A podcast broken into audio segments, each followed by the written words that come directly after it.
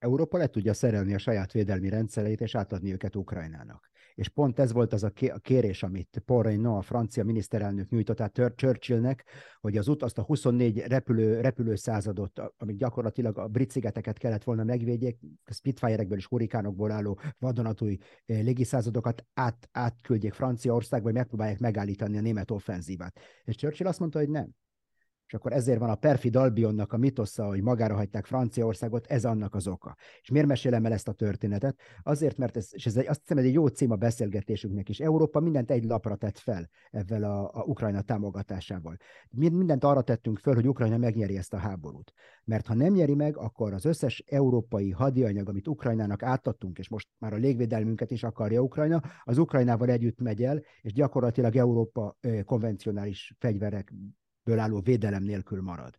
Tehát az, amerikai, meg a francia, meg a brit atomernyő nélkül Európa teljesen véd, véd, védtelen maradna egy ilyen esetben, hogyha Ukrajna elbukna. Tehát én ezért gondolom azt, hogy Európa kicsit mindent egy lapot tesz fel ebben a háborúban, és attól tartok, hogy 19-re lapot, fog, lapot kell majd húznunk. Üdvözlöm Önöket, ez a Hetek Originals mai adása. Morai Péter szerkesztő vagyok, és a vendégünk Robert C. Castell Jeruzsálemből. Üdvözlöm, köszönöm, hogy fogadja a hívásunkat. Jó reggelt kívánok, és nagy szeretettel köszöntöm a hallgatókat, nézőket Jeruzsálemből. És mindenkelőtt hadd gratuláljak több magyar könyváruházban bestseller sikerlistát vezet a Függőleges Koporsó című könyv, amelyből még néhány dedikált példány megrendelhető itt a leírásban szereplő linken. Gratulálok, számított rá, hogy ilyen pozitív fogadtatás lesz itt Magyarországon a könyvre? Ja, őszintén szólva nem, én nem is akartam ezt a könyvet eh, kiadni, tehát az ötlet maga a feleségem ötlete volt, hogy adjam ki a cikkeimet egy ilyen cikkgyűjtemény formájában, és ez egy, ez egy ilyen gondatlanságból elkövetett könyv tulajdonképpen. Sok minden aktualitás történt az elmúlt napokban, kezdjünk is talán akkor bele. Korábban többet beszéltünk orosz szempontból, orosz értékelésekről, de egyfajta ilyen média offenzívát indítottak ukrán vezető tisztviselők több nyugati lapnak adtak interjút, és ebben érdekes új elemek is, részletek is megjelentek. Többek között új információt osztott meg Valeri Zaluzsnyi, az ukrán fegyveres erők főparancsnoka, az Economist című brit gazdasági lapnak adott interjúban. Ebben elmondta, hogy a háború februári kezdete óta tíz tábornokot menesztettek az ukrán hadseregből, egy pedig öngyilkos lett, és azt tette még hozzá, hogy minden helyzetben embernek maradni számomra ez a legfontosabb. Hogyha megnézzük ezt a számot, az ukrán hadsereg szempontjából hogyan lehet értékelni ezt a kijelentést? Sok vagy kevés a tíz tábornak a jelenlegi állományhoz képest? Én nem gondolom, hogy ez, ez, ez számok kérdése e, ez a dolog. Churchill Észak-Afrikában leváltott egy egész sor tábornokot, ameddig megtalálta Montgomery-t. Tehát mindig szem előtt kell tartani, hogy mi a cél. A cél a focit gólra játszak. A cél az, hogy megnyerjünk egy háborút. És valamelyik tábornoknak a renoméja, vagy a, a, hogy mi lesz az életrajzában, a Wikipédiában mi fog szerepelni az utolsó sorban a, a munkaköri leírásai között, ez, ez, ez kevésbé fontos. A fontos az megnyerni egy háborút. És ha egy tábornoknak tábornok nem sikeres, vagy eh, nem veti magát alá a civil döntéshozóknak, vagy egyszerűen nincs szerencséje, hogy Napóleon mondta volna, akkor kell keresni egy szerencsés tábornokot, és avval, avval megpróbálni megnyerni a háborút. Nincs idő kísérletezésre. Itt a főparancsnok nem részletezte a menesztéseknek az okait, de mire lehet gondolni, mi történhetett, mi indokolhat ilyen lépést? Van egy ilyen régi törvény a, a, a, a hat történelemben, hogy azok az alakulatok, akik átmennek a, a, a revízión, azok nem, nem mennek át a háborún, és akik átmennek a háborún, nem mennek át a revízión. Hát általában ezek az egyenruhás bürokráciák föltöltik a soraikat olyan egyenruhás bürokratákkal, akik nagyon-nagyon sikeresek a, a, a, a szervezeti dolgokban. Időben leadják a jelentéseket, és nem, nem költenek többet, mint a költségvetés, és nem bosszantják a főnökeiket, és elmossák a, a kávés poharat a lefolyóba, ezek a, ezek a dolgokat megcsinálják. És akkor a jó szervezeti emberek. De nem feltétlenül ezek azok, akik aztán a háborúban brillírozni fognak. És akkor sokszor ezeket le kell váltani, át kell állni egy békeidőbeli egy egyenruhás bürokráciáról egy, egy háborús egyenruhás vezetőkre vagy, vagy harcosokra. Talán még az is fölmerülhet, hogy itt azért a orosz, régebbi szovjet hadsereghez való közelség miatt előfordult esetleg bizalmi problémák is fölmerülhettek. Lehet ez egyfajta valami tisztogatásnak is a része? Hát igen, mindenképpen lehet a tisztogatásnak a része, lehet az, hogy lehet egy olyan is, hogy Zelenszky elnök vagy a civil döntéshozók úgy gondolták, hogy a hadsereg túlságosan önálló, túlságosan a saját politikáját próbálja érvényesíteni, és nem vetik magukat alá a civil döntéshozóknak, és lehetett egy ilyen olvasat is. Tehát én, én általában igyekszem az általános magyarázatokat keresni, mert specifikusan nincsenek konkrét információim ezzel kapcsolatban. De például Izraelben is leváltották Gorodis tábornok, a Gonen tábornokot, Gorodis ez a gúny neve, a, a déli frontnak a parancsnokát a 73-as háborúban, mert, mert a háború elején nem, a tevékenysége nem, nem volt jó, mondjuk úgy. Nagy háborús hős volt a 67-es háború egyik nagy hőse, 73-ban nem teljesített jól, leváltották. A lapinterjúban a főparancsnok azt is elmondta, hogy értesülései szerint az oroszok mintegy 200 ezer újabb katonát készítenek elő ukrajnai bevetésre, és az orosz hadsereg mintegy 1,2 és másfél millió fős tartalékkal rendelkezik. Úgy vélekedett, hogy az eddigi orosz mozgósítás működött, és a mozgósítottak készek is harcolni.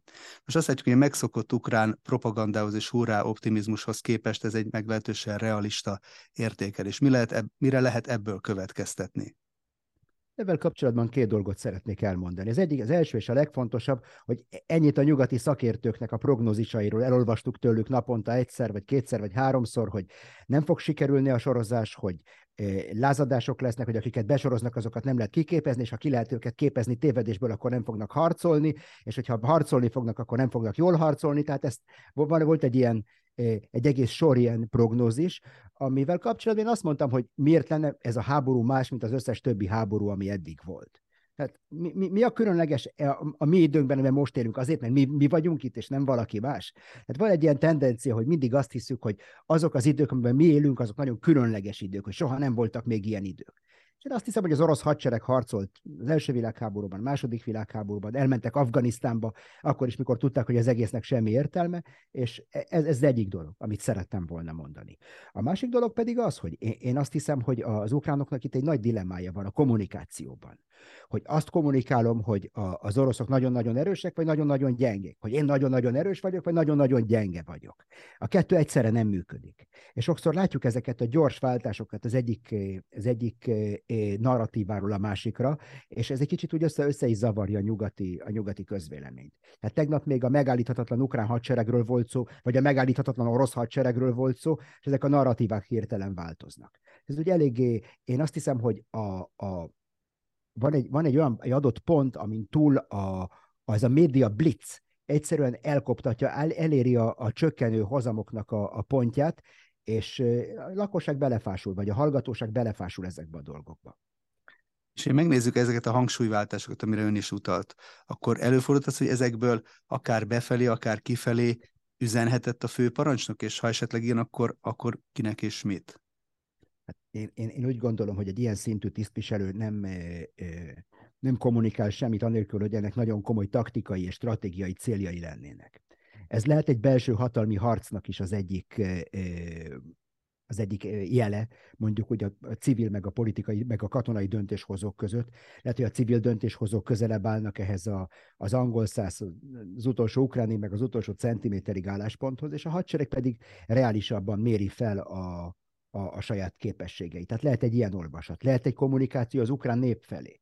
Mert mindig megvan ez a veszély annak, a minden, minden propaganda egy önpropaganda is. Önpropaganda is. És hogyha fölkorbácsoltuk a kedélyeket, és nagyon magasra helyeztük az elvárások mércéjét, akkor most föltevődik a kérdés, hogy hogyan mászik le az ukrán közvélemény erről a magas fáról, vagy a nyugati közvélemény. Tehát ennek több olvasata lehet, és látjuk azt, hogy a, ha, ha hosszú távon figyeljük az ukrán kommunikációt, kezd, kezd egy egy arany középút felé konvergálni. Tehát már sokkal kevésbé ilyen hurra optimista, és sokkal kevésbé mély, pessimizmus, mély pessimizmus jellemzi, hanem egyfajta középút út felé konvergálnak, és enyhülnek a mondani valóik az idő folyamán. Egy másik nagyon érdekes elem ennek az interjúnak az volt, amelyben Zaluzsnyi kijelentett, hogy nincs kétsége afelől, hogy az orosz hadsereg újra megkísérel egy offenzívát az ukrán főváros Kiev ellen. És azt mondta, idézem, már januárban, de nagy valószínűséggel tavasszal az Oroszországi Föderáció nagy offenzívát indíthat a keleti Donbassból, délről vagy akár Fehér Oroszországból is. Erről egyébként Oleksiy Reznyikov védelmi miniszter is beszélt egy másik brit lapnak, a Guardiannek adott interjúban. Reznyikov szerint a nagy orosz támadás valószínű időpontja február. Mit lehet mondani, valóban vannak arra utaló jelek, hogy az oroszok mondjuk a háború egy éves évfordulója környékén ismét előveszik az eredeti forgatókönyveket Ukrajnának a lerohanására? Hát én azt hiszem, hogy az oroszoknak van egy nagy előnye. Általában minden hadsereg sokkal bölcsebb az első vereség után. Tehát a, a, mikor, mikor fiatal nyomozó voltam, akkor az öreg nyomozók azt mondták nekem, hogy akkor leszel jobb nyomozó, mikor először kapsz egy istenes verést. És ebben van valami, és ez igaz hadseregekre is. És én azt hiszem, hogy az orosz hadsereg a, mára már sokkal inkább tisztában van a saját korlátaival, a saját gyenge pontjaival és a saját erős pontjaival is. Én azt hiszem, hogy a, a, ezt a, 200-300 ezeres emberanyagot, amit most soroztak be, ezeket azért sorozták be, hogy, hogy, hogy politikai célokat éljenek el velük, és hol fog ez a pörőcsapás lezuhanni Ukrajnára, hogy ez délen lesz, vagy, vagy az északi fronton lesz, ezt, ezt, ezt még nem tudjuk. Én nem hiszem, hogy újra városi harcokat látnánk, mert amit láttunk ebben a háborúban, ezek a városi harcok nem túl, nem túl sok jót ígérnek, és azt se tudjuk pontosan, hogy mik a prioritásai az oroszoknak. É, azt se tudjuk pontosan, hogy, be, hogy Fehér Oroszországban mi ennek a háborúnak a tájékozott, támogatottsága. Tehát onnan indítani egy hadjáratot, nagyon elég kockázatos, hogyha nem vagyunk biztosak a helyi lakosságnak, a, meg a helyi é, é, infrastruktúráknak a képességében arra, hogy ezt a tám, támadást támogassák. De teljesen mellékes az a, az a, az a 300 ezer ember, vagy 200 ezer ember, az nem fog a kaszárnyákban maradni semmiképpen, ebben tisztában vagyunk ez a február környéki plusz-minusz egy hónapos időpont, ez minek tulajdonítható? Lehet ebbe olyan megfontolás, hogy akár az időjárás, vagy az, hogy februárra azért az ukrán lakosság elleni energetikai támadások annyira kifárasztják, kivéreztetik a hátországot, hogy az egy, ahogy beszéltünk korábban, meggyengíti magát a frontvonalon harcoló ukrán erőket, vagy pedig Oroszországnak van szüksége még egy ilyen két-három hónapos felkészülése, például a besorozott állománynak a kiképzéséhez. Ez egy igen-igen jó kérdés, és én azt hiszem, hogy a téli hadjáratok mindig nagyon-nagyon kockázatosak voltak. Tehát egyrészt ott van a meglepetésnek a, a, a lehetősége, a meglepetés lehetősége arra, hogy télen mondjuk kevésbé várna az ember. Állandóan erről beszéltünk az utóbbi két-három hétben, hogy a, a hadműveletek tempója le fog lassulni, és kevesebb mozgást fogunk látni. Erről beszéltünk ezelőtt két-három héttel. És ennek ellenére voltak téli hadjáratok, és voltak nagyon sikeres téli hadjáratok is. De ezek ugyanakkor voltak óriási téli pofára esések is, óriási téli kudarcok is, és ezt is számításba kell venni. És én nem vagyok benne biztos, hogy az orosz katonai vezetés helyében olyan nem, nemrég besorozott civileket vetnék téli, egy téli hadviselésbe, akik ehhez nincsenek hozzászokva. Tehát lehet, hogy bölcsebb lenne, nyilvánvaló, hogy nem látom át az oroszoknak alapjait, de lehet, hogy bölcsebb lenne megvárni azt, hogy a, a, a talaj az tavaszi esők után felszáradjon, és akkor indítani egy ilyen, egy ilyen offenzívát. Ezek annyira bonyolult döntések, és olyan sok változó van, hogy ezt így előre megjósolni, igen, igen nehéz. Lehet arra azért számítani, hogy ilyen előre ráutaló jeleket láthatunk, mielőtt egy ilyen offenzíva megindulna? Igen, igen, azt hiszem, hogy van egy nagyon egyszerű mércéjének, hogy honnan tudjuk, hogy lesz egy ilyen offenzíva, vagy nem. Hogyha ez egy nagyon kemény tél lesz, és a talaj annyira be fog fagyni, hogy képes lesz a, a, a nehezebb járműveknek a súlyát is elbírni, tehát be fog fagyni délen, északon mindenütt, akkor, akkor lehet, hogy fogunk látni egy ilyen offenzívát. Hogyha egy nagyon enyhe tél lesz, és a, a, a fagy nem lesz elég mély, főleg az ország déli részén, akkor valószínűleg a, legalábbis a déli részeken nem fogunk látni egy offenzívát. Úgyhogy én azt hiszem, hogy meg kell kérdezni a meteorológusokat, és a válasz épp úgy, mint az norvégi a, a normandiai offenzívában is a meteorológusok kezében van tulajdonképpen.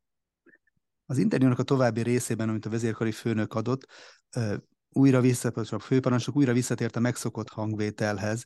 Elmondta, hogy bizakodó a tekintetben, hogy az ukrán erők képesek visszafoglalni azokat a területeket, amiket Oroszország február 23-a után szállt meg. Ehhez azonban azt mondta, hogy erőforrásokra van szükség, szükségem van 300 harckocsira, 600-700 gyalogsági harcjárműre, 500 tarackra. Most akkor az előbbiek fényében, amiről beszéltünk, mennyire lehet komolyan venni ezt az ukrán mindent vissza célkitűzést? Nagyon érdekes ez a nyilatkozat, mert ami a legértekesebb benne, az, ami nincs benne, nem az, ami benne van. És mi nincs benne? A krém. Hát eddig a, a hivatalos ukrán kommunikáció az volt, hogy mindent vissza, a krémet is vissza, és mindent az égvilágon. És akkor a vezérkari főnöknek ebben a nyilatkozatában már február 23-áról van szó, és nem 2014 valahanyadikáról. Tehát e, már itt látjuk azt, hogy a, a krémet ezek szerint, amiket a vezérkari főnök mondott, már ők maguk se tekintik reális célpontnak a krimet, és erre később rá is kérdeztek ebbe az interjúra a krimmel kapcsolatban, de úgy látszik, hogy per pillanat az ukránok ezt nem tartják reálisnak, és ez, ez amit gondolok ebben kapcsolatban. Én, én azt hiszem, hogy a, azok, a, azok a számok, a katonai felszerelés, a haditechnika, amiről beszélt, teljesen irreális teljesen irreális 500, 500 tarackot kérni. Hát nyilvánvaló, hogy föl, föl lehet dúlni Európa katonai múzeumait, és ki lehet hordani a vontatott tarackokat. De én nem hiszem, hogy egész Európában rendelkezésre állna 500 modern, önjáró löveg, amiket hadba lehetne vetni Ukrajnában. Ez egy elég, elég abszurd szám, mondjuk úgy. És hogyha az interjúnak ezt a két eh, vonulatát nézzük, akkor ugye ez nagyjából egymással ellentétes. Egyrészt ugye arról van szó, hogy az ukrán hadsereg területszerző offenzívára készül, visszafoglalni legalábbis, ha nem is a Krímet, de az elfoglalt eh, Dombaszi területeket. Eh, másrészt arról beszélt, hogy várható egy nagyszabású orosz támadás. Most elképzelhető háborúban olyan, hogy egyszerre mind a két fél támad, vagy ez egy ilyen kommunikációs fogás lehet inkább?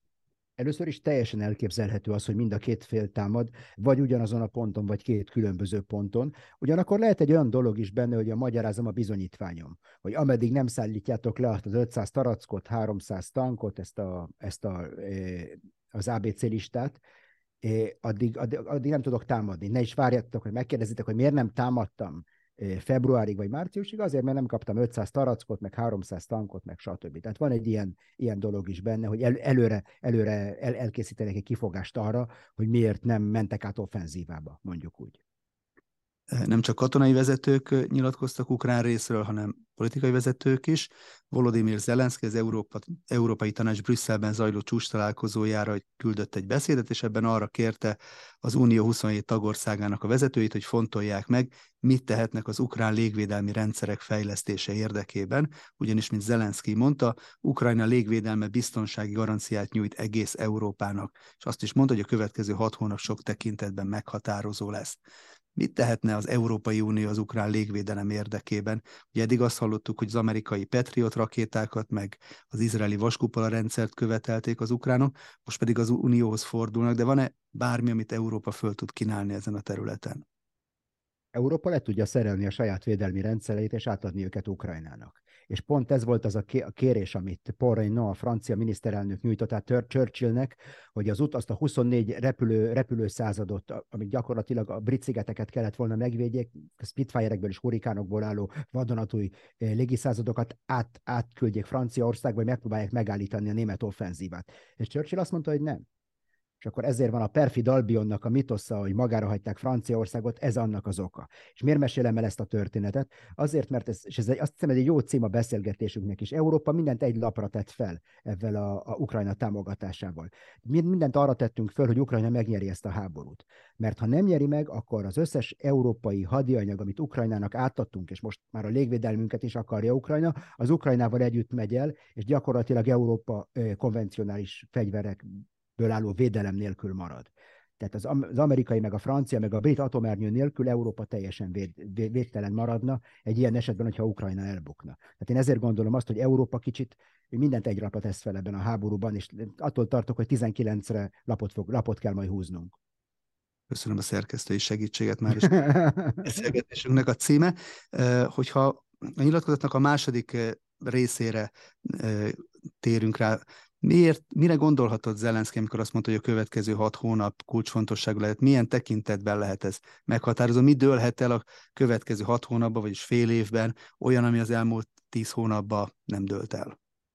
Hát, amit nem láttunk az utóbbi tíz hónapban, ezt a téli offenzíváját Oroszországnak. Nem volt kitéve az ukrán lakosság egy ilyen elég intenzív energiadiétának, ami, ami sok esetben halálos is lehet. Tehát még nem tudjuk pontosan, hogy milyen tél lesz, ez is a meteorológusok kezébe van letéve, gyakorlatilag Ukrajna sorsa, és mi lesz utána? Mert, mert ha vége is, véget is ér a tél, attól nem lesz hirtelen energia. Tehát talán a Ukrajnának az energia szükséglete csökkenni fog de egy elev, de ez a tél ki fogja meríteni azokat az energiatartalékokat, amiket Ukrajna esetleg felhalmozott. Mondjuk az a gázolaj, ami márciusban az ukrán tankokat kéne meghajtsa, az most az ukrán lakásokat fűti ezekkel a generátorokkal, amiket kaptak mondjuk a nyugatról, a NATO-tól, Európától, stb. Tehát én azért gondolom azt, hogy, hogy a háború után, tehát körülbelül február-márciusra kialakulhat egy helyzet, mikor Ukrajnának el kell dönteni, hogy ezt a háborút most lezárják itt és most, tehát tűzszünetet kérnek, vagy pedig tovább folytatódik az egész, és a dolog minden súlyával és minden következményevel együtt. Valószínűleg erre gondolhatok. Zelenszky azt is mondta, hogy az eddigi uniós támogatásoknak köszönhetően Ukrajna és egész Európa megerősödött, Kiev hatékony válaszokat talált Európa, minden Európa ellenes kihívásra. Most azt látjuk, hogy tíz hónapja halljuk azt, hogy Ukrajna harca az valójában Európa védelmét jelenti. Zelenszky, minthogyha a három testőrből ismert mondást eh, alakítaná át, ami szerint hogy egy mindenkiért, mindenki egyért ebben a háborúban, és sikerült is neki jó mélyen belerángatni Európát ebbe a háborúba. Egy év alatt lemerültek az európai fegyverkészletek, erről beszéltünk többször is, működésképtelen lett az ukrán állam működésképtelen lett az ukrán állam, és ennek a finanszírozására pedig, hogyha mondjuk nincsen a magyar vétó, akkor most már egy 18 milliárd eurós gigahitelt is fölvett volna az Unió. Most így ennek eh, következtében mondjuk úgy, hogy csak a padlás söpri le, és meg a kamrát üríti ki azért, hogy fizethessen Kievnek. Ugye tegnap is egy fél milliárd eurós eh, összeget találtak valahol a kasszában, és azt utalták át. Most ekkor áldozatot még az Egyesült Államok sem hoz Ukrajnáért, a világ többi részéről nem is beszélve. Miért viselkedik úgy így Európa, ugye részben, ugye erre utalhatott, hogy az előbbi megállapítása, hogy mindent egy lapra tett föl, de vajon tényleg elhiszik az európai vezetők, hogy Oroszország meg sem állna Berlinig, vagy akár Párizsig, Lisszabonig? Én azt hiszem, hogy ha én lennék az európai eh, eh, vezetők helyébe a közismert cinizmusommal, akkor azt mondanám, hogy e-, egész addig a pontig, ameddig az orosz hadsereg nem bizonyította be, hogy mennyire nem képesek eljutni Párizsig, mennyire nem képesek eljutni egész Berlinig, addig elhittem volna az ukránoknak a, a, a, a, a narratíváját. Mondjuk, hogy most, hogy erről bebizonyosodtam, most gyakorlatilag minden, minden minden garas, minden dollár, minden euró, amit, amit Ukrajnának adok át, az gyakorlatilag egy elpazarolt pénz.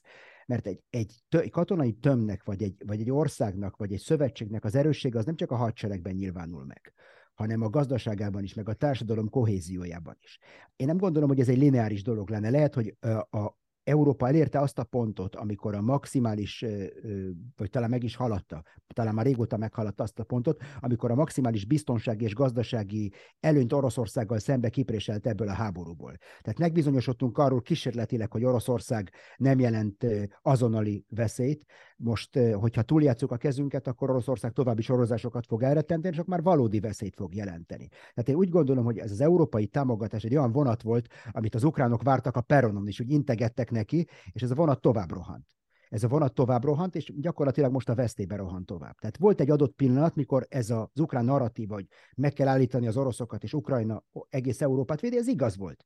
De meggyőződtünk róla, hogy a veszély nem annyira markáns, mert az oroszok nem képesek erre, akkor miért is támogassuk tovább Ukrajnát? Tehát nincs ebben semmi racionalitás. Tehát így, így, így gondolkodnék én a saját cinizmusommal és a reálpolitikámmal, de az európai vezetők nem így gondolkodnak erről, hanem mint egyfajta ok keresztes hadjáratról, és akkor ez szerint is cselekszenek. És az egész év azzal telt, hogy újabb és újabb szankciós csomagokat, meg listákat állítottak össze, ugye most már a kilencediket fogadták el legutóbb. És közben Oroszországnak 265 milliárd dolláros kereskedelmi töblete keletkezett, az orosz ipara vált, várt összeomlás helyett mindössze két és fél százalékkal esett vissza, erről Putyin elnök beszélt az elmúlt napokban, szemben az Európai Unióval, amelynek a gazdasága nemzetközi elemző intézetek adatai szerint 2022-ben 20 százalékot veszített az értékéből. Mi várható, meddig folytatódhat ez így? Hát ez bármeddig folytatódhat, mert ez nem egy, nem egy politikai vagy egy gazdasági eh, megfontolások által vezérelt cselekedet, hanem ez egy ilyen vallási hit. Hát Európát, Európának a vallása egyfajta kereszténység, de, de ez, ez Isten és e, e, Jézus nélkül. Tehát ennek a kereszténységnek az alapja a penitencia, hogy, hogy vétkesek vagyunk a kolonializmusért, meg a klímáért, meg minden, mindenféle hasonló dologért, bűnös, aki él, és akkor most nekünk vezekelnünk kell. És ahogy volt egy klímapenitencia, most van egy ilyen gazdasági penitencia is, hogy kieheztetjük magunkat gazdaságilag, meg energetikailag azért, hogy bebizonyítsuk, hogy mi, mi erkölcsösebbek vagyunk. Tehát én azt hiszem, hogy ez, ez, egy, ez egyfajta vallási fanatizmus amit látunk Európában. Közben viszont kirobbant az unió történetének talán legnagyobb korrupciós botrány, amelynek még nem is látjuk igazából a teljes kiterje, kiterjedését. Na most, hogyha Katar, amelyik azért nyilván nagyon gazdag, de azért egy kis szereplő a világpolitikába, tehát hogyha Katar ilyen könnyen néhány bőrödnyi pénzen, meg némi luxus csecsebecsékért meg tudott vásárolni baloldali uniós vezetőket, akkor mi a garancia arra, hogy más országok nem tették, vagy nem próbálták megtenni ugyanezt? Komolyan vehető egyáltalán az unió ilyen állapotban a világ szemében?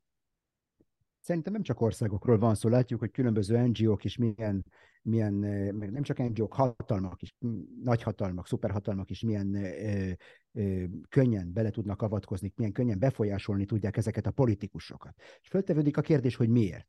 Ez azért van, mert elszakadt a, a, a felelősség és a hatalom fogalmai el, el, elszakadtak egymástól. Hát, hogy ez egy nemzetállam lenne, ahol választások vannak, ott két perc alatt kiszavaznak a hivatalából, hogyha ez a hölgy egy miniszterelnök lenne. Hogy mondjuk ő lenne a görög miniszterelnök, másnap már elvesztette volna a hivatalát, megbukott volna a görög kormány.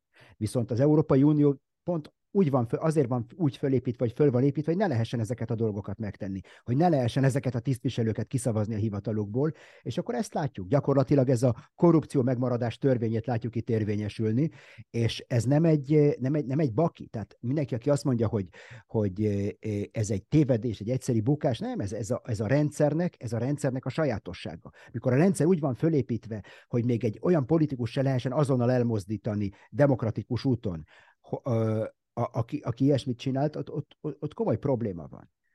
Komoly, komoly, igen komoly problémák vannak ebben a dologgal. A nép nem tud úgy dönteni, hogy ezeket a, ezeket a tisztviselőket elmozdítják a hivatal, hivatalaikból. Akik elmozdítják őket, azok más hozzájuk hasonló tisztviselők, akik gyakorlatilag csak azt akarják, hogy megüresedjen ez a szék, és egyel följebb ugorhassanak a, a, a szervezeti létrán. Akkor ez is részben annak a folyamatnak a következménye lett, amiről talán másfél hónappal ezelőtt beszéltünk a demokrácia kiüresedésének a folyamata, annak egyfajta szükségszerű következménye, hogy elszámolhatatlanná válnak vezetők? Igen, kétségtelen. Kétségtelen, mikor így van fölépítve egy rendszer, hogy nem lehet abban a pillanatban a hatalom birtokosát kiszavazni, akkor az már nem egy demokrácia. Az már a nép, nem a népfenség ér, ér, elve érvényesül, hanem más elvek. Lehet, hogy azok nagyon szép, nagyon humános, nagyon dicséretre méltó elvek, de ennek semmi köze nincs a, a demokráciához vagy a népfenséghez. Térjünk át akkor orosz értékelésekre, mert azokból is elhangzott több az elmúlt napokban. Ez nyilván decembernek köszönhetően egy többen is eh, nagyjából évet értékelnek. Ugye Vladimir Putyin a Stratégiai Fejlesztések és Nemzeti Projektek Tanácsának a telekonferenciáján részletesen beszélt az orosz gazdaságnak az állapotáról, és egyrészt elmondtam, amit már idéztem, hogy két és fél százalékkal csökkent 2022 végére az orosz bruttó hazai termék, ez a GDP, szemben azzal a 20 százalékkal, amelyet korábban jósoltak, és Putyin azt is elmondta, hogy idén januártól novemberig a szövetségi költségvetés 560 milliárd rubel, ez itt leírják 3360 milliárd forint többlettel teljesül, jövőre pedig mérséget, a GDP 2%-a körüli hiányt jósolt az orosz büdzsének, arról is beszélt, hogy a szegénység iráta 10,5%-ra csökkent a harmadik negyed évben, szükségesnek nevezte ennek a folyamatnak a fenntartását, beszélt az orosz külkereskedelemről, hogy ott is megduplázódott a rubelben történő elszámolások aránya, és maga a rubel is az év végére a világ egyik legerősebb valutája lett. Ugye itt is volt, hogy márciusban arra számítottak, hogy teljesen összeomlik az orosz valuta, és még azt is mondta Putyin, hogy Oroszország növelni fogja a keletre irányuló gázszállításokat, valamint, hogy felülvizsgálják a tervezett katonai ipari komplexum és állami védelmi megrendeléseknek a paramétereit, meg még egy sor jóléti intézkedés is bejelentett kedvezményes lakáshiteleket, és így tovább. És láthatóan teljesen falsnak bizonyultak azok a várakozások, hogy Oroszország kivérzik a háborúban, és hogyha nem az ukrán hadsereg, akkor majd az éhező és fázó orosz tömegek fogják megdönteni Putyin uralmát. És mit lehet mondani, ennyire elkalkulálták magukat a nyugati politikusok és elemzők? Ugye a vágyvezérelt utópiákról vagy hipotézisekről beszéltünk, de azért ennyire nagy szakadékra nem gondolna az ember, hogy van a vágyak és a realitás között. Hát én nem tulajdonítanék túl nagy jelentőséget ezeknek a számoknak, amelyiket bármelyik fél közöl. Tudjuk, mit mondott Stalin annak idején, a statisztikusok miből is képesek golyókat önteni. Nem akarom itt a egyenes adásban a, ezt a nehéz kifejezést használni, a csúnya kifejezést használni, még abból is képesek golyókat önteni. Tehát ezekkel a számok, számokkal kapcsolatban igen, igen szkeptikus vagyok. Azoknak a számadataival is, akik pro, és azok is, akik kontra. A lényeg az a lényeg. Látjuk, hogy Oroszország sokkal jobban vette ezt a kanyart, mondjuk úgy, mint az Európai Unió. Látjuk, hogy a, a nem sikerült az orosz gazdaságot meggyengíteni, nem látjuk ezeket az éjség tüntetéseit Oroszországban, nem láttuk a rubel összeomlását, nem láttuk azt, hogy Oroszország fizetésképtelen lett volna. Tehát egy sor prognózist ezt nem láttunk.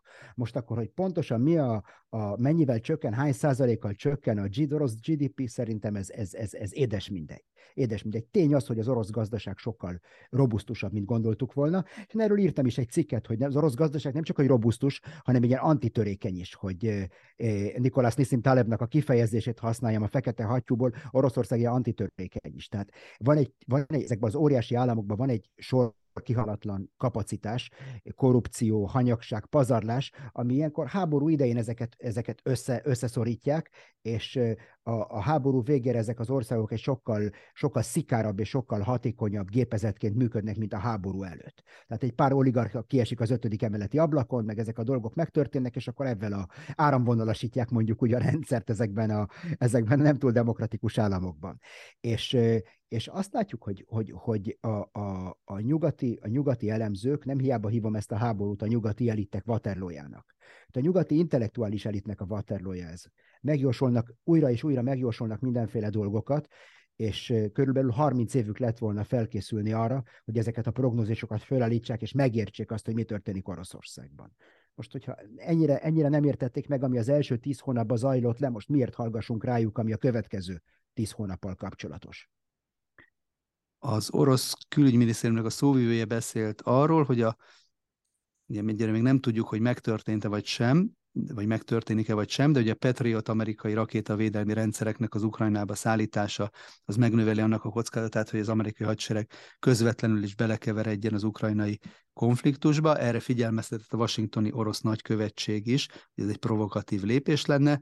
Ugye a CNN eh, szerdán azt állította, hogy Joe Biden a héten, vagy a jövő hét elején bejelentheti a patriotoknak a Ukrajnába történő szállítását, ez még egyelőre nem történt meg, de mire alkalmas egyrészt, hogy talán tisztázzuk maga a Patriot rendszer, és mit tudnának vele kezdeni az ukránok anélkül, hogy ott komoly amerikai kontingens érkezne a rendszerrel együtt?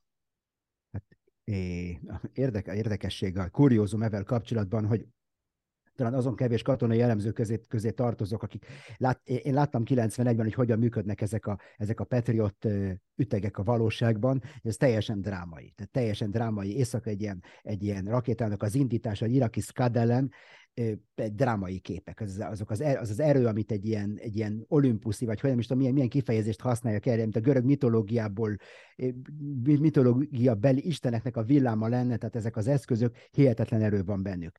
Tehát ez mondjuk így a kuriózum szintjén. Ami a Patriotot illeti, ez egy igen régi, 1976-ban hadrendbe állított rendszer, amit azóta folyamatosan fölújítottak. Először repülőgépek ellen volt alkalmas, közép és nagy magasságokban, utána balisztikus rakéták, és aztán drónok ellen. Azt hiszem, hogy itt Izrael az egyetlen hely a világon, ahol úgy drónokat, mind balisztikus rakétákat, mind repülőgépeket, egy szíriai Su-25-ös lelőttünk patriotokkal. A Patriot problémája az, hogy ez egy képes egy kb. 30 kilométeres átmérőjű kupolát vagy, vagy buborékot képezni, és minden, ami azon belül van, azt megvédeni. Tehát attól függ, hogy melyik Patriot rendszerről van szó. Vannak 70 kilométeres, vannak 30 kilométeres rendszerek, de, de ezek kis helyi alkalmazásra alkalmasak. Tehát azért, mert Amerika szállít egy, vagy két, vagy tíz Patriot üteget, az nem jelenti azt, hogy most Ukrajna mentesítve van a, a, az orosz csapások arról. Ez az egyik. A másik dolog az, hogy egy ilyen rakéta az körülbelül 3 millió dollár. Mondjuk 1 és 6 millió dollár között van, de általában 3 millió dollárba adják meg egy rakétának az árát. Most, hogyha ezt ki kell lőni egy 20 ezer dolláros iráni repülőmopedre, beszéltünk ezekről a dolgokról, ezt sokáig bírni nem lehet sokáig bírni nem lehet ezt a dolgot, és én azt hiszem, hogy ezeknek a patriotoknak inkább a, a, a szimbolikus jelentősége a fontos. Mert miről van szó tulajdonképpen? Most először adnának át az amerikaiak egy nagyon-nagyon fejlett nyugati fegyverrendszert Ukrajnának. Eddig még erre nem volt precedens, és ez egy ilyen e, nyitány lehet egyéb dolgokhoz is. Szerintem ez az oka annak, hogy a, az ukránok ennyire e, kardoskodnak e, amellett, hogy megkapják ezt a rendszert, és a veszély ennek a rendszernek az, hogy az első időkben amerikai személyzettel kell ezt, ezeket a rendszereket működtetni, és nagyon hamar amerikai katonák fognak meghalni, épp úgy, ahogy a közelkeleti harcokban rengeteg szovjet légvédelmi is esett itt el az izraeli támadásokban, és ez, ez nem, nem sok jót jósol a jövőt illetőleg, ha ez bekövetkezik Ukrajnába. Milyen szintű eszkalációt jelentene egyébként, hogyha ilyen közvetlen csapás érne amerikai személyzetet Patriot ütegeknél? Ez attól függ, hogy Amerika hova akarja vinni ezt a dolgot. Hogyha Amerika okos, akkor ezeket a, az amerikai katonai tanácsadókat, vagy katonai személyzetet akkor kivetköztetik az egyenruháikból, és civil, civil tanácsadóként, technikai tanácsadóként küldik őket Ukrajnába, és mindig, mindig más a, a jelentősége egy, egy civil halálának, vagy egy koporsónak, amely, amelyik az amerikai zászlóval letakarva ér haza. Tehát én azt hiszem, hogy itt, itt most minden a Biden adminisztráció okosságán múlik, hogy akarják ezt a dolgot kezelni. Ha igazán okosak, akkor nem adják át ezt a fegyverrendszert Ukrajnának, mert, mert lényegében változást úgyse fog hozni. Tehát meg tudja esetleg védeni az ukrán vezérkart ilyen balisztikus rakéták támadásától, vagy Kiev egy részét meg tudja védeni, de érdemben Ukrajnát megvédeni ezek az ütegek nem tudják. Egy, vagy két, vagy három, vagy négy, vagy tíz ilyen üteg nem tudja megvédeni egész Ukrajnát. Szó volt a héten az orosz békefeltételekről, és eh, Dmitri Peszkov, a Krem szóvivője azt mondta, hogy Ukrajnának el kellene fogadni az új realitásokat, és Oroszország hajlandó béketárgyalásokat folytatni ennek alapján, de ő azt érzékelte, hogy Ukrajna ugye erre nem, hogy beszéltünk, és nem hajlandó. Most ha visszatérünk a, visszatérünk a korábbi értékelésekről, minek kellene történni ahhoz, hogy Oroszország, illetve Ukrajna engedjen a jelenlegi merev álláspontjából?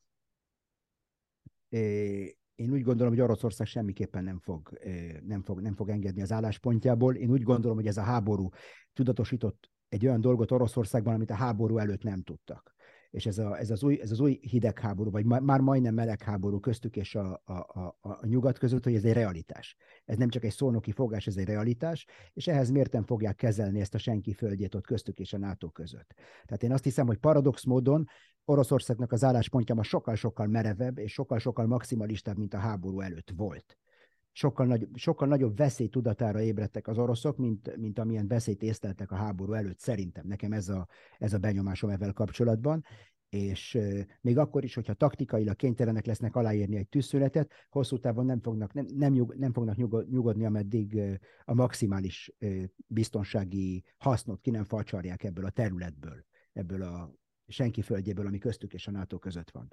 Ami pedig Ukrajnát illeti, szerintem egyszerűen a katonai vereségek, vagy a, a, a civil hátország, a hátországnak, a, a, a hátország teherbíró erejének a, a, az összeomlása, vagy megroppanása kell, lesz az a dolog talán, ami meggyőzi őket arról, egy nyugati üzenettel együtt, hogy most, most le kéne ülni tárgyalóasztalhoz, és szerintem mindenkinek el kéne ismerni a realitásokat. És minél hamarabb ráébredünk ezekre a realitásokra, és itt és most lezárjuk ezt a dolgot, annál jobb lesz akkor ebből a szempontból lehet jelentőség annak a hat, hónapra, hat hónapos időtávnak, amiről Zelenszky elnök beszélt, mint hogyha azt is ki lehetne azért ebből hallani, hogy hát még ennyi időt adnak a jelenlegi próbálkozásoknak, aztán, aztán újra értékelik a helyzetet.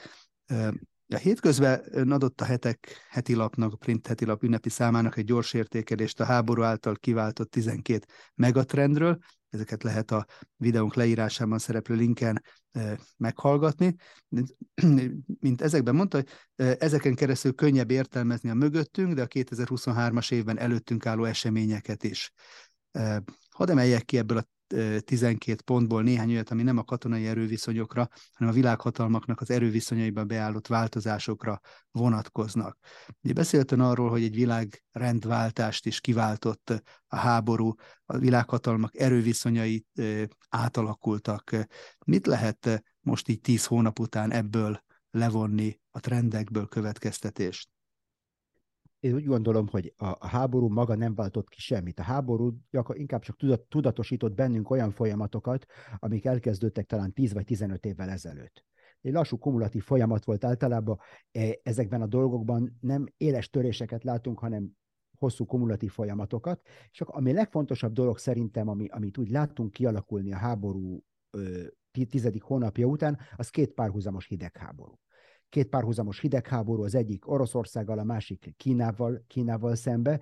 Ezek összefüggnek, de nem ugyanaz. Tehát ez nem egy hidegháború, ez két hidegháború, teljesen más szabályok szerint, más érdekek szerint, más stratégiai felállások szerint, és ezeket külön-külön kell ezeket a háborúkat kezelni. És én azt hiszem, hogy a nyugatnak az érdeke, egy tűzfalakat emeljünk e köré, a, köré, tűzfalat emeljünk e köré a két hidegháború köré, és megpróbáljuk úgy minél hamarabb lezárni az egyiket legalább. Én azt hiszem, hogy ez a, ez a nyugatnak az érdeke most és beszélt arról is, hogy a nyugatnak, a nyugati kiterjesztett elrettentésnek az összeomlását láthattuk az elmúlt időszakban, hogy ez kiderült, hogy nem működik azok a feltételezések, amik a második világháborútól kezdve mostanáig megszabták a nagyhatalmaknak a egymáshoz való viszonyát.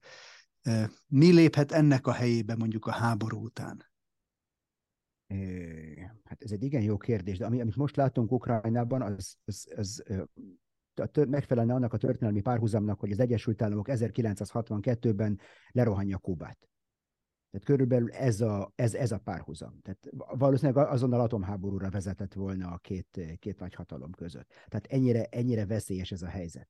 És hogy mi, mi, mi következhet a háború után, attól függ, hogy fölismerjük-e időben a, a, a háború utáni valóság, vagy a háború utáni konstelláció kialakulása attól függ, hogy fölismerjük-e időben a realitásokat, és lezárjuk ezt a háborút most, vagy akkor zárjuk le ezt a háborút, mikor már a hadviselő feleken tömeghadviselésre álltak rá, és átálltak kato- fajta háborús gazdaságra. Hallottuk Putyin elnököt, hogy mindenféle jóléti csomagokat akar. Látjuk ezen a háborús szocializmusnak, a Ludendorff féle háborús szocializmusnak a kialakulását Oroszországban, és én nem hiszem, hogy, hogy akkor akarjuk majd lezárni ezt a háborút, mikor már Oroszország egy teljesen, teljesen átáll egy, egy másik üzemmódra mondjuk úgy, mikor Oroszországnak az üzemmódja a háború lesz, és nem a béke.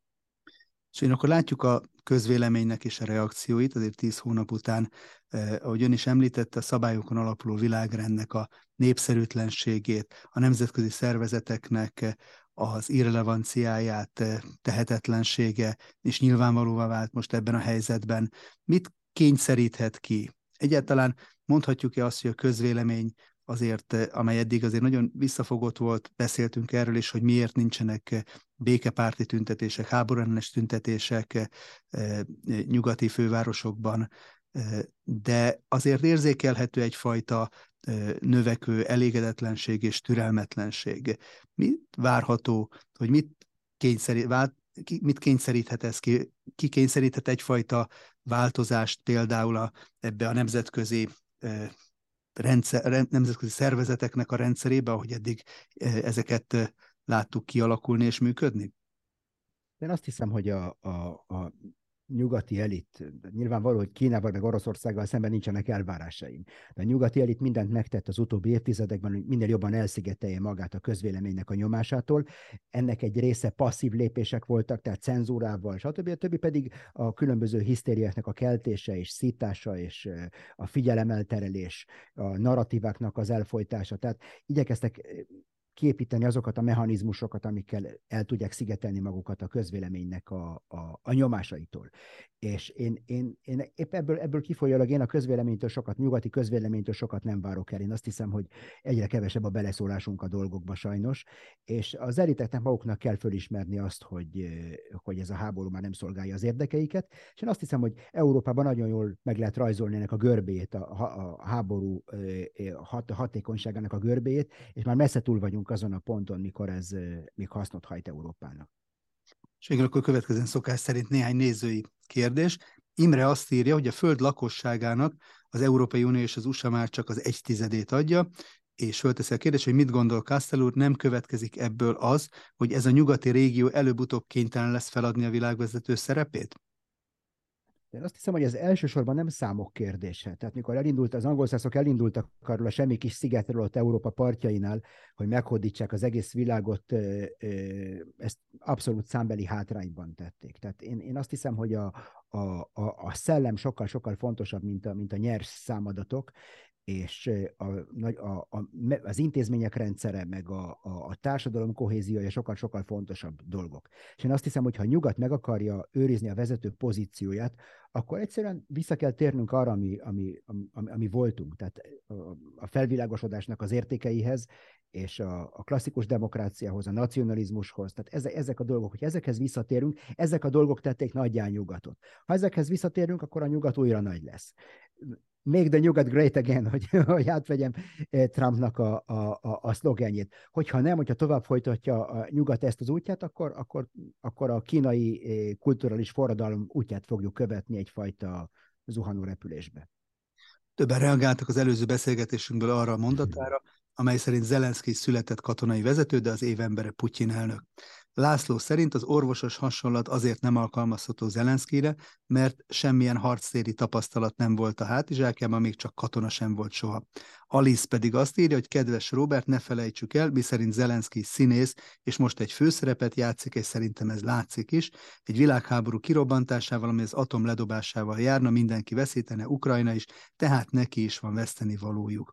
De vannak, akik aztán a mondat második felével vitatkoznak, hogyan lehet egy agresszort az év emberének nevezni, és aztán vannak, akik egyetértenek azzal, hogy Putyin az év valódi embere. István még azt is megjegyzi, hogy talán legfontosabb marad ki a felsorolt okok közül, amiért Putyin az év embere, mi szerint egyetlen éjszaka alatt kigyógyította a világot a Covid-ból. Mit lehet akkor erre a mondathoz még hozzátenni? Én csak annyit tennék hozzá, hogy ami Zelenszky urat illeti, én azt hiszem, hogy egyetlen nagyon fontos dologban a helyes döntést hozta, és pont ezt a döntést várjuk el a mi vezetőinktől is, hogy egy, egy nagyon nehéz válsághelyzetben ott maradt a, a, a, a helyén, és, és helytált. Tehát megmaradt a, a, a posztján, mint őr, és örködött az országa érdekei fölött. Ez nem teszi se erkölcsös, se, se szimpatikussá, se a támogatásunkra méltóvá, semmi. De ezt, ezt mindenképpen el kell ismerni, ezt a, a kvalitás, ezt a kvalitását, akkor is, hogyha egy sor egyéb dologban kritikával illetjük. Ami Putyin urat illeti, én azt hiszem, hogy nincs semmilyen pozitív állítás abban, hogyha azt mondjuk valakiről, hogy ő az év embere. Az év egy, embere egyszerűen az az ember, aki a legnagyobb befolyást gyakorolta a világpolitika vagy a, a, a nemzetközi rendszer alakulására abban az évben, és én azt hiszem, hogy ezzel kapcsolatban nincs vita, hogy ő volt az a tengely, aki körül a dolgok megfordultak.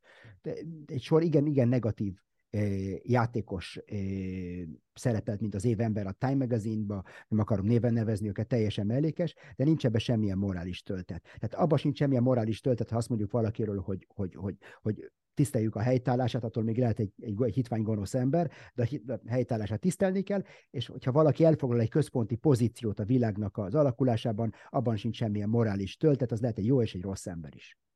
Ez utóbbihoz kapcsolódhat talán az, amit Tibor írt, nagyon érdekes dologra hívta fel a figyelmet. Ő idézte a magyar nyelv értelmező szótárából a jellemre vonatkozó részt, és ezt idézem, tehát így szól, hogy a jellem erkölcsi kérdésekben tanúsított olyan többé-kevésbé állandó magatartás, illetve készség, amely az illetőt megkülönbözteti másoktól, karakter.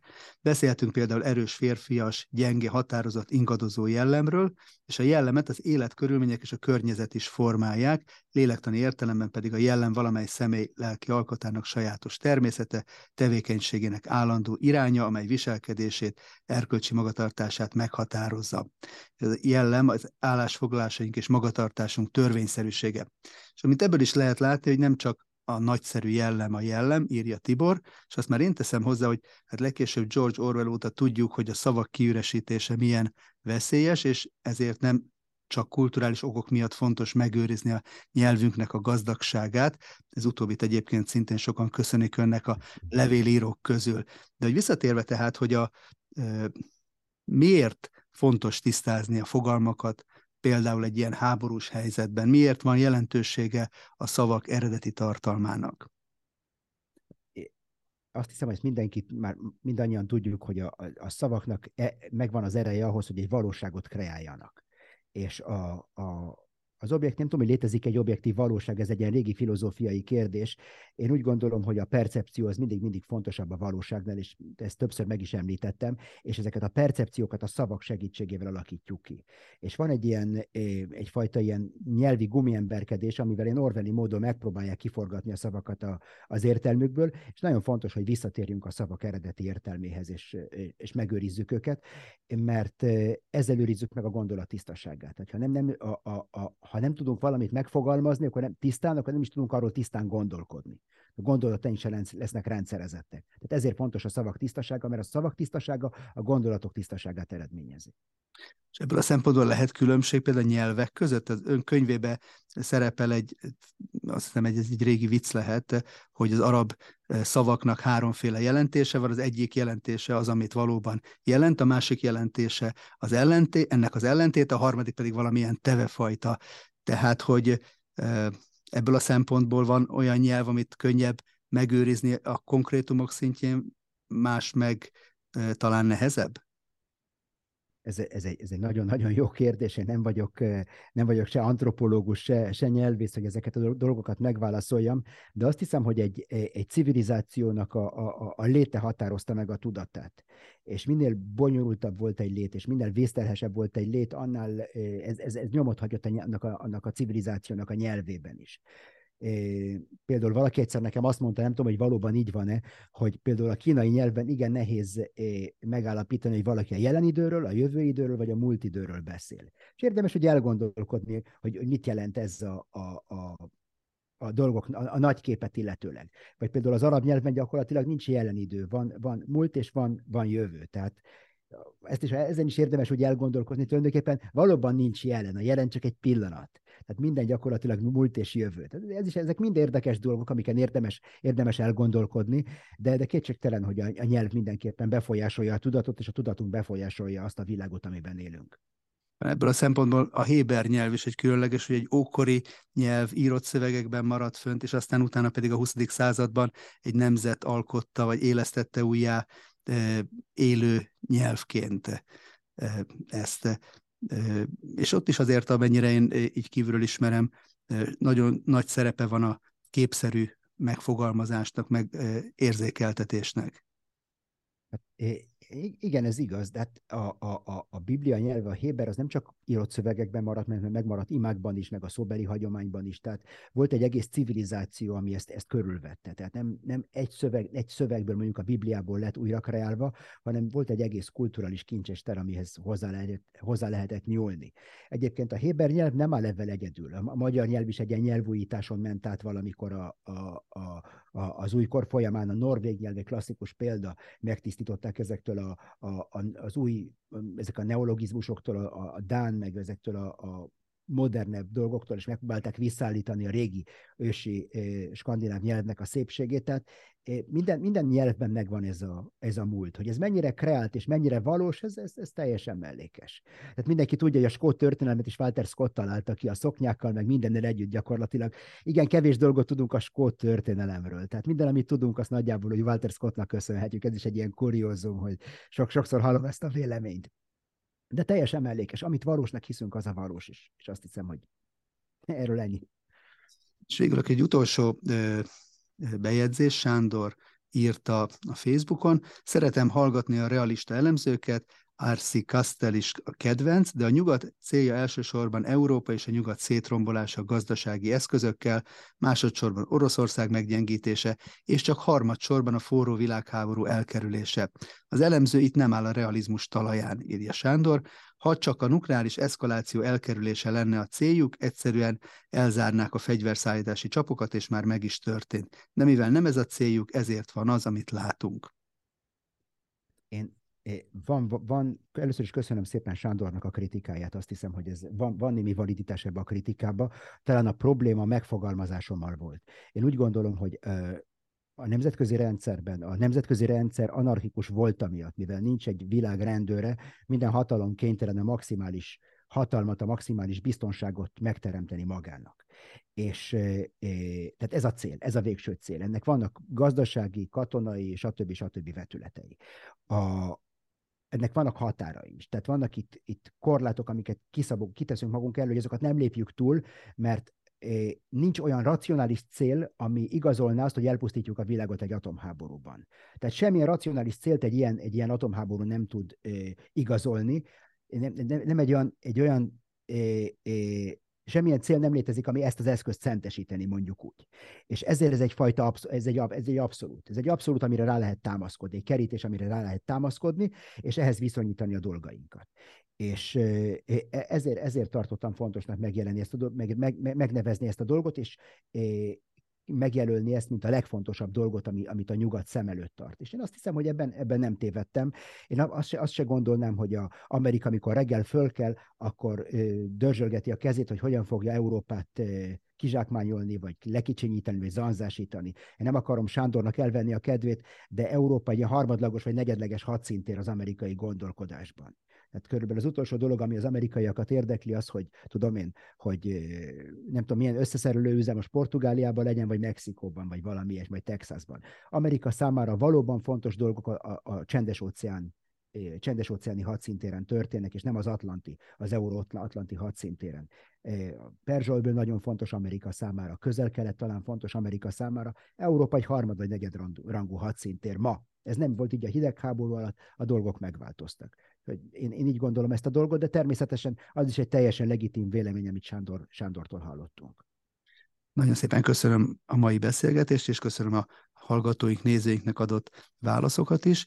Ugye egy ünnepi időszak következik, de ahogy ezt lehetett már a részvevőknek a nyilatkozataiból is hallani, a háború sajnos az ünnepek alatt, karácsony alatt sem fog szünetelni, ezért ha lesz lehetőség, akkor még az év vége előtt szeretnénk folytatni ezt az elkezdett, elmúlt hónapokban elkezdett nagyon izgalmas diskurzust. Nagyon köszönöm, hogy a rendelkezésünkre állt. Szép hétvégét kívánok önnek is, és köszönöm a hallgatóknak is a figyelmét. Szeretném fölhívni mindenkinek a figyelmét a heteknek a jelenleg folyó nyereményakciójára, amelynek a fődíj egy Toyota személyautó. Érdemes ezen kívül más értékes nyeres, nyeremények is várnak a gazdáikra, leendő gazdáikra, és ezen kívül, akik még nem tették meg, kérem, hogy iratkozzanak fel a YouTube csatornánkra, hogy értesülhessenek a legfrissebb adásainkról, interjúkról, elemzésekről. Köszönöm még egyszer a figyelmet mindenkinek, szép hétvégét kívánok!